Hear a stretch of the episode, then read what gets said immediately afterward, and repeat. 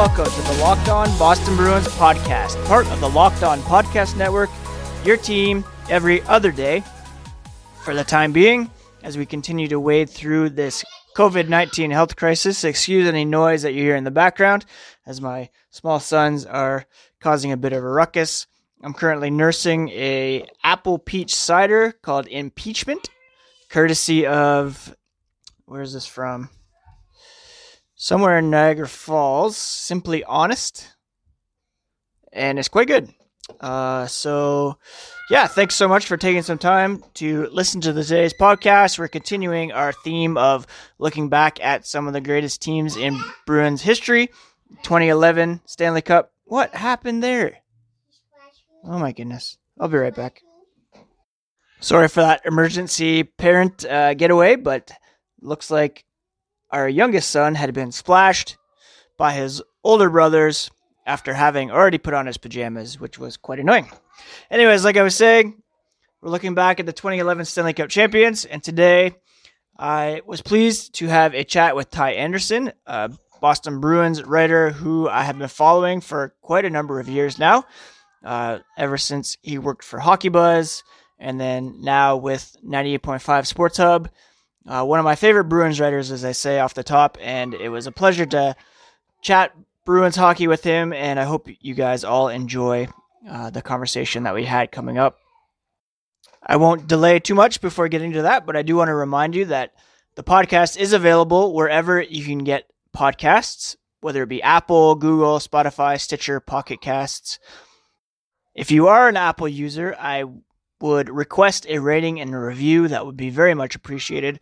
Please also subscribe so that you get the latest podcasts right into your app, no matter which one you use. You can also find me on Twitter at Ian C. McLaren. I should mention it for those who are tuning in for the first time that I am your host, Ian McLaren.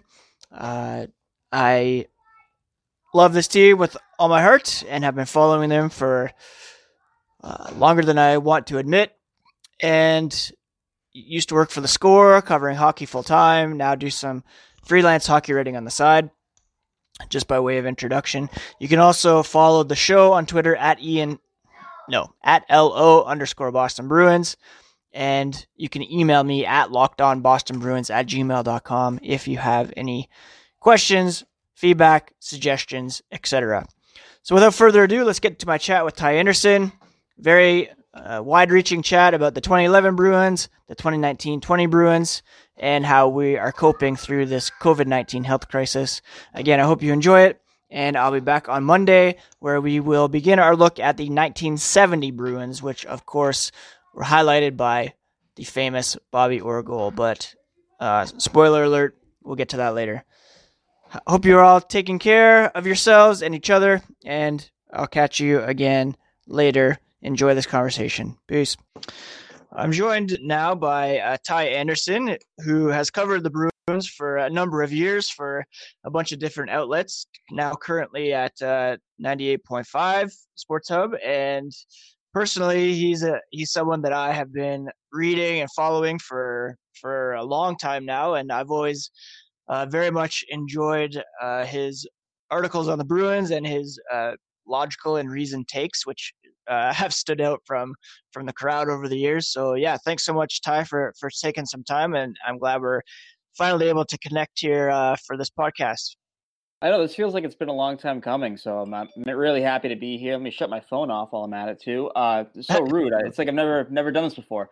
Um, no, I I I uh, I'm really happy to do this, and and uh, yeah, it's great. I mean, I wish we were talking about something a little bit more exciting right now, but this will this yeah. will do for now. For sure, yeah. I think I first started reading your stuff back in the hockey buzz days. Can you kind of, for those who don't know, kind of just uh, share kind of your story about how you first got into the Bruins and first started uh, covering the team? Yeah, so I started covering the Bruins uh, in real life back in 2010. I had been written, I've been writing about them since uh, my high school paper back in 2007. I was a huge nice. fan back when the Bruins were terrible.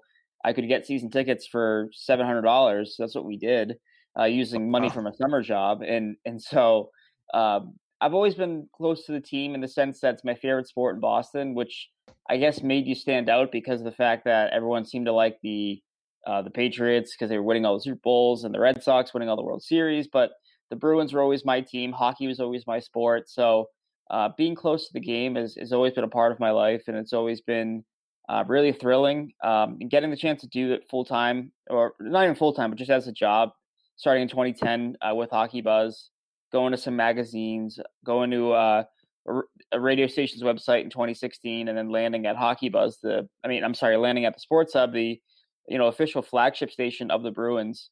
Uh, in 2018 has been really awesome. Um, it's been a very rewarding journey. It's been a lot of fun, and I think the the part that I find the most rewarding over time has been just kind of finding my voice, finding what I like to do, um, realizing that not everything needs to take, not everything needs to be this this you know huge disaster, huge success. It's it's about having fun with the sport, having fun with the with the the team and the players you grew up a huge fan of, and and I don't hide from that. I think that's important, and you know, genuine mm-hmm. sort of, sort of. Listen, I, I my job is easier when the Bruins win, and when the Bruins are successful. I'm having more fun. And, and I think that a lot of people in the media, we try to kind of hide from that. And we put on this, this hat and say, no, no, I'm unbiased. I, I don't want anything good to happen. No, you, you hit the point. You want good things to happen because it's just, it's more fun that way. And, and that's kind of how I've always been. And I think now where I am in my career, it allows me to embrace that. You know, I'm allowed to to say, "Oh, this is awesome. This is great," and no one's going to bat an eye because they think I'm this, you know, national journalist. They understand what I am, and and I think that's been the most fun part of it all. You kind of alluded there to some kind of lean years for for the Bruins back in the the mid 2000s, I guess, and then kind of started upswinging uh, 2008, 2009. Uh, we all know what happened in 2010 with the the allowing the Flyers to come back. Uh, we've been talking a lot on the podcast this week about the 2011 team, just kind of looking back at, at some of the the best teams in franchise history, and that that team obviously stands out because of uh, the win and the fact that they did it in in such dramatic fashion. A lot of people have been rewatching it uh, these days as NESN has been showing it, and and you uh, were able to cover that team. What what do you remember most from that that 2011 run to the Stanley Cup, both kind of uh, professionally and on a personal level as well. I remember thinking that in December 20, uh, December 2010, they were done. I remember they had a really ugly, sleepy looking loss to Anaheim.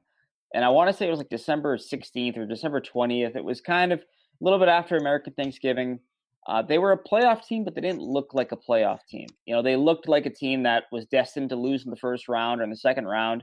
And, and that was after back to back years of losing in the second round, and you kind of felt like this team was hitting its ceiling under Claude Julien. Uh, and then they had a few character wins, and I think a few character losses. I remember that loss in Montreal in overtime. Max Pacioretty scores the game-winning goal, and then they had that those wins in Boston against Montreal in February and then in March. really sort of dominant wins, but also aggressive wins that kind of gave you a sense of what this team's identity was uh, after the deadline, uh, adding some players, Rich Peverley, Chris Kelly, Tomas Kaberle. Uh, that team really sort of found its identity and found out who they were uh, over that second half of the season in those head-to-heads against Montreal. And I, I, remember thinking, I think it was that March game against uh, Montreal where they won. I think it was seven to one or seven to nothing. I remember watching that game and saying this team might be something special. Uh, there was a lot of hoopla going into that game, and they really rose to the occasion. So I, I remember that game being a big one for them. Um, and then you get to the playoffs, and it was you go down 0-2, and that whole I mean that that that first round they go down 0-2. It's like walking around a, a funeral home. I mean, it was just you thought, okay, here you, you, you took it, you took the cheese again, you know, and now they're going to lose again, and, and this is what it's going to be. But I guess their heart and their character was really what stood out to me. Uh, again, that was my first time covering a team on a daily basis. Uh, first time being around an NHL team with a press pass on a daily basis. Um, but that team, I, there's a lot of character there, and I think the deeper they mm-hmm. went, the more it came out. Yeah, I've been thinking a lot about this team lately, and I think um, some guys like uh, Mark Recchi obviously stand out as as guys, character guys who kind of stepped up. I, I think I saw uh, Rich Peverley. He was tweeting watching a game the other night for the Bruins, and he mentioned that that Recchi um, had a a big locker room speech after they went down 0-2 uh, to the Canadiens in the first round, and then on the championship DVD, uh, Andrew Ference also had a, a good speech in the final, he said after they beat um, Vancouver in Game Six, and kind of remembering his experience with the Flames, uh, having lost Game Six of the final a few years earlier to the Lightning, and kind of how demoralizing that was for that team, and, and to kind of keep the the gas going. Who who kind of stands out from that that roster as those uh, character guys, both kind of the veteran guys and also maybe some of the young guys as well who, who stepped up both on and off the ice in that series or in, in that playoff run. I mean, I would say that Andrew Ference definitely doesn't get the credit he deserves for a lot of what he did. Uh, you know, he he has that that huge goal in Montreal. It flips off the crowd. You, you say you about the second part, but that was a, that was a big goal for that team and in that series. Um, but he was a guy that he he had been there before. You know, he had been to the, the Stanley Cup in 2004 with the Flames. So one of the few guys at that point that had Stanley Cup experience, you know, on that roster. So he, he was a massive part of what they did that year. And and I think that it, was really telling that the deeper they went, uh, the more his leadership kind of came through. And it was funny to to sort of talk to him and get a sense for his sort of demeanor was a very cool, relaxed demeanor, but he knew when to up the pressure when to sort of uh, to say, "Hey guys, let's go here," and that's that's always a sign I think of a of a strong on ice presence. Uh, so so he really stands out to me uh, as as one of those guys who was a huge part of what they were able to do that year. I think another player that maybe he wasn't the rah rah kind of guy, but Michael Ryder was. You know, he mm. he scored a lot of big goals, stepped up in, in multiple. Uh, occasions and and I think that I think that if you're a Stanley Cup team, you have guys who are serious uh, and they keep you focused, and you have guys who keep the team loose. I think Michael Ryder was one of those guys who kept everyone loose. Uh, I would compare him to today to sort of a Jake DeBrusk. That that mm, they both okay. have their personalities. They're a little quirky, uh, but if you're within that room with them, you really like what they bring to the table. You really understand their value, uh, easing the tension, easing the moment. So I, I think that he deserves some credit as well. And and I think if we're talking younger guys, I mean, this was the birth of Brad Marchand, right? Uh, I always say yep. that his his shorthanded goal in Game Three, that is my most favorite goal I've ever seen any any Bruin player score. Uh, he strips the puck from Henrik Sedin, who was a heart. Uh, I'm sorry, Daniel, who was a who was a Hart Trophy favorite that year. He then uh, he dekes, he goes around Ryan Kesler, who was a Selke finalist that year, and he beats yeah. Luongo, a, a Vezina finalist that year. So he beats three guys who were the top of their game at their position that entire season for a goal that really changed the series dynamic. So uh, I, I think that those are the three guys that I kind of highlight. Obviously, you know, people people know what these guys have done by now, but I think a little bit of of what Ference and Ryder added uh, maybe lost the naked eye. Uh, but being around that team, being around those guys, they were huge, huge pieces of what they were able to do. Yeah, yeah, that Michael Ryder save against the Canadiens is is probably one of my favorite moments from from that playoff run as well. He was, uh, yeah, just so valuable at both ends of the ice, and uh, yeah, I think people, yeah, like you said, kind of forget about his impact on that team. Um, yeah, and that was I guess kind of moving. Oh, sorry. That was, his, that was his final year here. You know, I mean, uh, that mm. was kind of like he went he went and cashed in in Dallas after that, which was awesome for him. Uh, but but that was a big part of it too. Is that with with all the the investments they had and the upcoming contracts and whatnot, they needed that that one final run. You, you know, and and and they got it uh, from him, and and and he helped deliver. And that that was a that was a really great uh, final sort of swan song for Michael Ryder as, as in a brief time as a Boston Bruin. Mm-hmm. Yeah, yeah, for sure. Memorable, memorable time in in the black and gold for sure. I guess moving now to more uh, current Boston Bruins uh, stuff. We're in the middle of this uh, pause right now because of COVID 19. We don't really know if and when um, the playoffs will take place. Uh, people keep talking about regular season games. I, I, don't see that happening at all, but perhaps the Stanley Cup. Uh, but just looking back on the 2019 20 Bruins so far, um, what surprised you the most about this team, and and if there were any disappointments, what what stood out to you on that end as well? Well, I think that what really surprised me is the fact that they came out just firing. I mean, they they mm-hmm. came out like they didn't miss a, miss a beat from last year, and some of the things that were their strength last year, I think, have been even better this year. Their power play has been better. I think the first line mm-hmm. has been better. Uh, Tuukka Rask, who had a the, the best year of his life last year, in my opinion, in terms of complete pitcher from beginning to end, uh, or maybe you want to say after he came back from his personal leave of absence to the end of the year, he's right. been even better. Um, so those are things that are a little surprising to me because I think that typically when you're talking about a dominant first line, teams tend to figure out how to slow him down. Dominant power yeah. play, teams figure out what the tendencies are.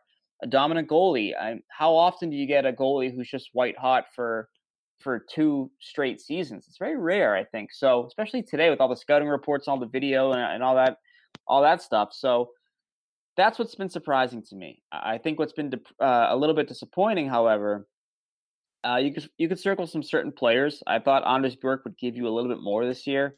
Danton mm, Heinen yeah. obviously was a guy I thought would give you some more. Uh, he's not here anymore, clearly, uh, but that's been I think that's been an issue. That sort of that you want that next jump from some guys. I thought this was the year that DeBrusk would flirt with thirty. It didn't really happen. I don't, I don't think it's going to happen because, as you said, I don't think we're going to get a, a, regular season finish. I think you may get get a couple or couple games, maybe four games but beyond that, I, I think you're going to go right to the playoffs.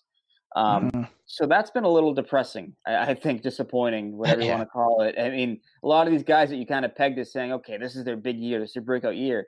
It didn't really happen for them, uh, and, and that's sort of a problem that you know it goes to one of your strengths, right? I think that when these guys don't step up, you're more reliant on your power play. You're more reliant on strong goaltending. Uh, and they've gotten that, but it might be fool's gold. So we're gonna have to wait and see what happens when they come back. But I think the when you get knocked down to the bottom of the mountain like they did, losing Game Seven, and you have to have that mental strength to to start pushing once again, takes a lot. You know, a lot of teams can't do it, and I think the fact that this team has done it uh, to this point before the league's paused uh, is a really good sign of what this leadership has has sort of instilled in all the players in, the, in that locker room. Yeah, yeah, totally. I, I would totally agree with uh, your assessment of Bjork and DeBrusk. I would have liked to have seen a bit more kind of pop offensively from those two, but do you think it might um, work out in Boston's favor, seeing as they're both RFAs and um, they might be able to get them re-signed, kind of on maybe shorter bridge deals that that will help them against the cap with with the possibility that it will go down and also you know Torey Krug uh, being UFA. Um, do you think that might end up kind of benefiting them in in the long run with with those two guys not kind of exploding offensively this year and driving up their value? I would say it definitely should. I, I think that if you look at where DeBrusk was trending last year before the playoffs started, I, I think that you're looking at a long term deal for probably between, you know, let's just say 4.75 mil and five and a half mil per year, depending on how, how frequently he scored, how consistent he got with his game. And now I think you're looking at a bridge deal. I think you're looking at probably three years, 10 million in total, something, maybe mm-hmm. 11 million, something like that. Uh, and that's going to help them a lot. I, I, think that saves them two and a half, three million per season on, on, on DeBrusk's, you know, market value. Uh, I think that that's a big thing. And, and, so you like it for that reason, but you also want to know what these guys are in terms of what they're seeing. Yeah. I mean, is he going to be a 30 goal scorer? Is he more 20 to 25 with, you know, 20 helpers?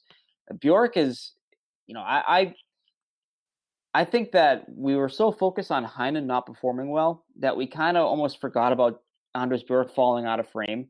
You look at their numbers uh, during that pre-deadline stretch very similar, very similar. Heinen, Heinen and, and Bjork, and Bjork was getting more minutes, and he's playing with better line mates, I think, by the end of it. So that's a little concerning. Uh, obviously, this is his first full NHL season, and that jump from college to the NHL in terms of the scheduling and the pacing is difficult. It, it, didn't take. It took Blake Wheeler about five years to get used to it before before he was finally who we all thought he would be, and and that unfortunately for the Bruins happened in, in another city.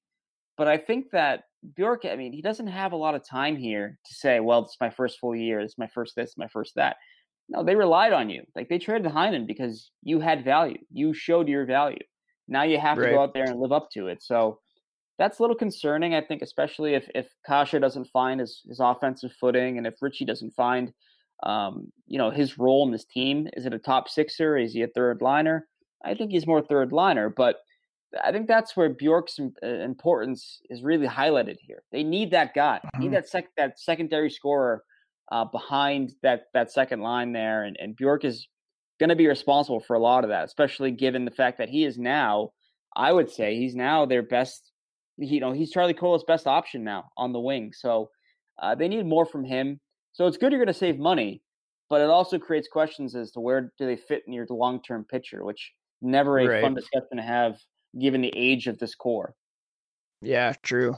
I was actually going to ask you about uh, the new guys, Ritchie and Kase. Um, like you said, Ritchie had kind of been bumped up, maybe higher than most of us expected in recent games prior to the break, with uh, a second line uh, left wing slot. Kase skating on the right side of that line with with Krejci. Uh, how did you see them kind of fitting in with the, with the Bruins in in that limited sample size, and uh, kind of where did you see them fitting in long term? Maybe Ritchie taking a step back and going back down to the third line, or or did you see him fitting fitting up there with Krejci for the time being? Yeah, I don't think he really has the endurance to to be with Krejci full time, and and Krejci's yeah. not a burner by any stretch, but I, I just don't think that you want Ritchie playing 18 minutes a night. I just don't think that's really his game. I don't think you're going to get the right. most out of him by doing that. Uh, I like him on the third line with, with, Coyle. Now, they've tried this with Coyle before where they put a bigger body there, and it hasn't always worked. They've tried Cehlarik, they've tried David Backes. It's not bad, eh, you know, for a little bit, but they always seem to have a hard time finding the score sheet. Uh, so this will be a new test to see if he can stick with them. I like him though in the sense that he is he has value. Uh, he's productive with his ice time. The biggest thing for him is, I think, it's just getting in Bruin shape. You know, Bruin shape is different than mm-hmm. Anaheim shape. I, I think you talk to players who come to Boston, and the first thing they always tell you is these practices are intense. Like the Bruins don't waste time. That you get in, you put your pads on, you go to work. You, you don't have a lot of dilly dallying and a lot and a lot of just hey, we're gonna goof around for practice here now. They want to get in and get out. So you have to be on the same page as them. A lot of the guys on that team are workout fiends between Kevan Miller, between Chara, you know, even guys like Kuraly and Wagner, like they, they put the they put the work in, you know, and they, and they want you to do the exact same. So I think that's an important part for Ritchie that he's going to have to sort of learn and understand here. But I, I just think he has the physical tools and and the skill set to be a good third liner for this team. Maybe a second line fill in, um, but I think ultimately the third line is where you want him to be. Um, when it comes to Kase, I, I, think that this break is the worst thing that could happen to him. I really do. Yeah. Uh, I think that he was obviously coming into Boston, coming off the concussion or the, the flu, whatever you want to call it, whatever whatever term we're using now, uh, to to hide concussions. Uh, he, he his timing was off. I thought that he had a strong skill set. He could force uh, defenders into bad situations. I thought his forechecking game was very underrated. Uh, his moves to the neutral zone were pretty, I thought, were pretty excellent at, at more often than not. Uh, but offensively, the rhythm was a little off, the timing was a little off, uh, and this break doesn't help that. You know, he's just so right.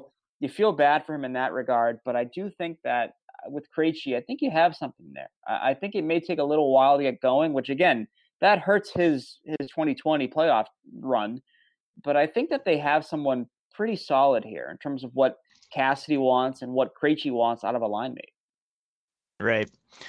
If if the playoffs do happen at some point and kind of they go in all things being equal right now, do you think the Bruins should be considered the favorites to go ahead, or, or is it too much of a crapshoot? Just playoffs in general, and then having had this break, what guys will be like when they come back? Is it like going to be even more kind of parity than we're used to in the playoffs, or do you think the Bruins, with that consistency, the fact that they've pretty much been together most of the lineup since since last year, do you think they'll have an advantage in, in that respect as well, and should be considered the favorites to to at least get back to the final?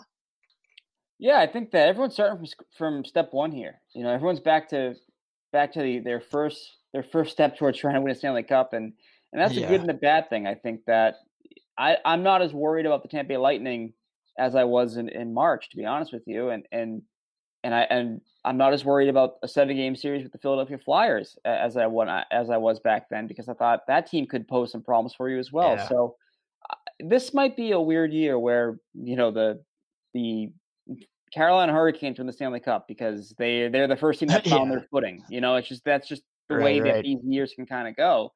Uh, you can either you can have it one way or the other. You know, you can have it like in 2013 when the Blackhawks were the best team in the league and they were the best team in the league from start to finish. Um, but I, you know, the guys I worry about are, are are Tuukka because of his rhythm he was in and and mm. sort of how he was tracking the puck. I mean, if that goes, it's hard to find your game again. And and David Pastrnak is another one, considering how well he was scoring, how consistent he was scoring. I mean, these are the two most important pieces of your team, and if they're not playing well, you know you're in trouble. So I, I worry about them in that regard. But I think the comforting fact is that everyone is back at again, everyone's back to zero here. Everyone's trying to build up their endurance again, build up their consistency. Um, so I can't worry about it too too much. I do think though that their best players have to kind of you know hit the ground running here. You know, Tuukka used to be a slow starter. Go back to his last few years, mm-hmm. his October's weren't always that great. So if that happens, I mean, your wiggle room here is not what it, what it is in October. You know, it, depending on how we return to, to play here, uh, how many games you get, how many scrimmages you get, whatever they want to call it, before these games actually matter. And and do you get a seven game series or is the first round of five, best of five, best of three? Yeah, true. I, I don't know what they're going to do here. No one does. So yeah, uh, these could be massive, massive season altering sort of changes here. And it, you know, it, it given what happened last year and given what a kick in the head it was, it's really frustrating to think this could this could be yeah. the year where the Bruins have to win some sort of wacky tournament and and win a game in Grand Forks, North Dakota, versus being having the yeah. whole ice that they earned for se- for seventy games. I mean, it's just it's crazy. It's it's unlike anything we've ever seen yeah. before. Yeah, I said I said earlier today that this whole pause would be a lot easier to swallow if if they had won Game Seven as opposed to how last season ended. But yeah, hopefully they can get back at some point.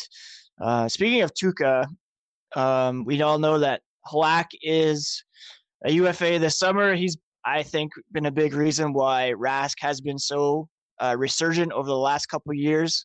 Um, do you kind of see a situation where Tuukka has to take on a bigger role next year if they can't re-up with Halak and are forced to kind of rely on uh, one of the younger guys as the backup uh, for next season? And how do you think that might affect might affect his game? Well, I think that the, the Halak market's going to be interesting because he's 35 years old. So any contract you pay, you know, you're you're kind of stuck with that money. Um, right. But but I would say that his best chance is, he should stay with the Bruins. But the problem is the money. I, I think that yeah. this would be uh, this would be you know the perfect time for for some team to get silly.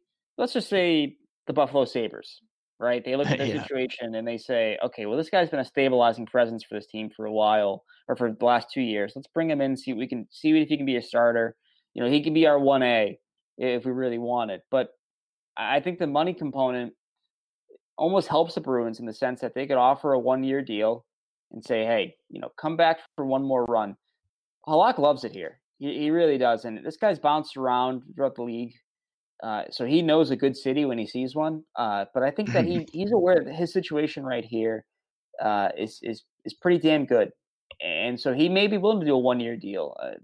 Uh, I don't know if he still thinks that he can do the cash in. I don't know if anyone's going to come to him with a four year deal, for example. So yeah. if his options are a two year deal or a three year deal somewhere else, and maybe a one uh, you know a one year deal with a cup contender who's going to give him thirty five to forty starts that might be a difficult discussion for him in terms of what he wants to do. But if he's maximizing his value, it definitely won't be with the Bruins. It'll be with someone who's going right. to, again, back up that Brinks truck for him as much as you can a 35 year old goalie. But I think after going through what he went through on the Islanders, you know, being on a bad defensive team and, and kind of just getting killed every night, I, yeah. I, do think that, you know, going through, going down to waivers at one point, being in Bridgeport with the with the the Sound Tigers for a while, I think that he's cognizant of that. He realizes what what happens if he does leave the system. So, um, I would think that they should make an effort to keep him, and, and I think that's what sort of goes into these these problems. You know, this lack of clarity with Torey Krug.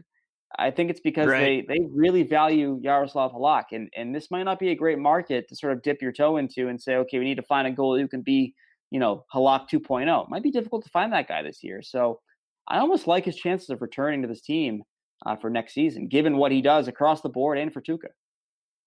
Yeah, yeah, I hope you're right on that one. And I was actually going to ask you next about Torey Krug. There was um, you know, question marks raised this week when he said that he hasn't really had any contact with the team. From my uh, my perspective, I kind of saw that as, you know, not on a, a lack of willingness on management's part, but just kind of that, yeah, lack of clarity from many points of view as to what is going to happen uh, when, if and when play might resume, when free agency is going to open, and how much money they'll have to spend. Um, what's kind of your sense on his um, willingness to return, Boston's ability to resign him, and and if he might be one of those guys that uh, is a candidate to kind of cash in on the open market if if teams uh, come calling and want to make a big splash.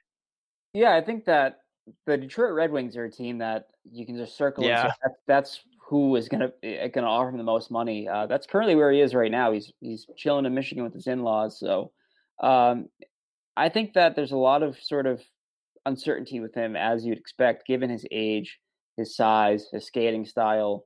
Uh, what years are you locking yourself into here? Uh, you know how how good do years five and six, or maybe seven of that contract look, and can you tolerate it if his game falls off a cliff? Uh, I would say this that the Bruins really need Torey Krug. I think that given what they are as a team, how they're built, I think that he's a real, real important piece of what they do. Um, and especially what Cassidy wants out of his defensemen. And I say this knowing that they have Matt Grzelcyk and knowing that they have Charlie McAvoy.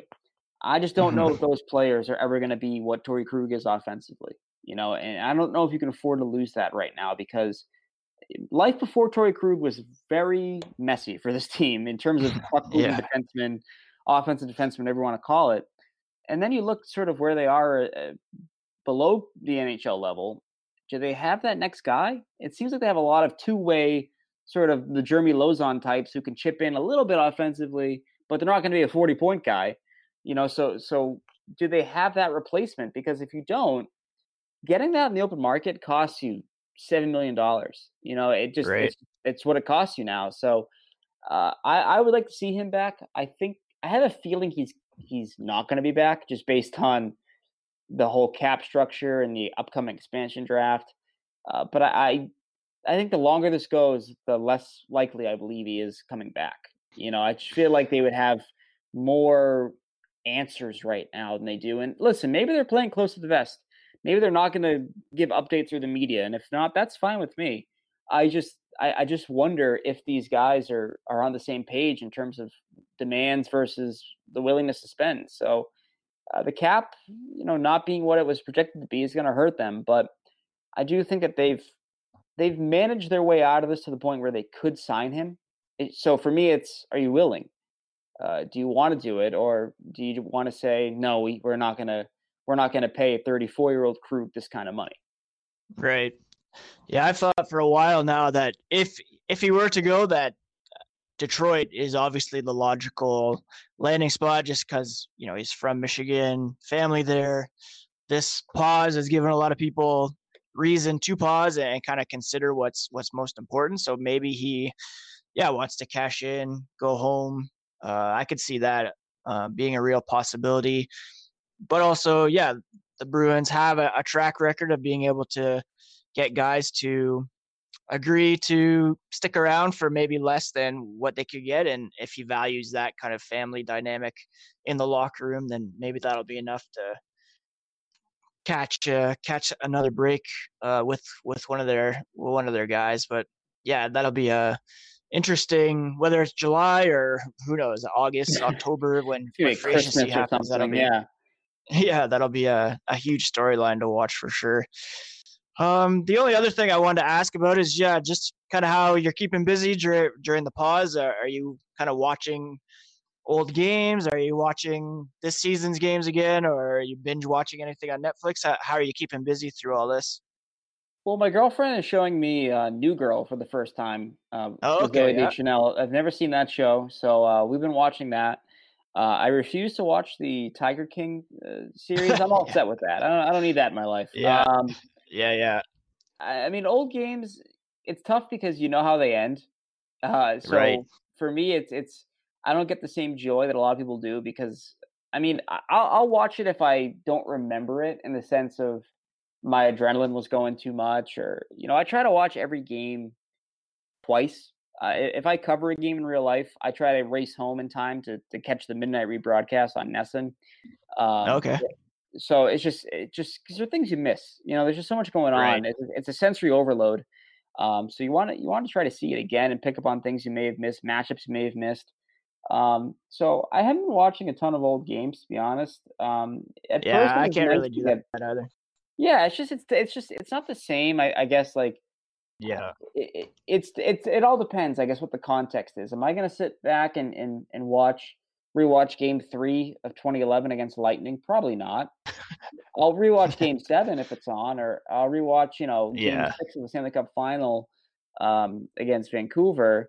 Uh, but but I'm not gonna you know I, I'm not gonna make it appointment viewing. I just think that yeah you know a lot of what we do is is very sports sports sports and you get the break to kind of do something else and it's great but i'm at that point now where i'm saying okay i, I kind of want the sports again now uh, so it, it's it's a it's a sliding scale i guess really in terms of what you want to yeah. watch in terms of classics and, and rewinds and, and whatnot but i guess a lot sure. a lot of uh, a lot of netflix a lot of reading a lot of just kind of looking at the calendar and, and hoping something actually comes about that that can keep me a little busy yeah, yeah, for sure. Uh, totally in the same boat. And uh, yeah, I really appreciate you taking some time to come on. Like you said, it's been a long time coming. I, I really uh, have enjoyed your Bruins coverage over the years, and and uh, I look forward to when that happens again, when when play resumes, and hopefully we can connect again throughout this pause, or or when we know that games are coming back, just to kind of tee up uh, whatever is next, whether it be regular uh, season games or, or the playoffs, whatever that's going to look like. But in the meantime, yeah, take care and uh, hopefully, yeah, we can connect again sometime uh, in the near future.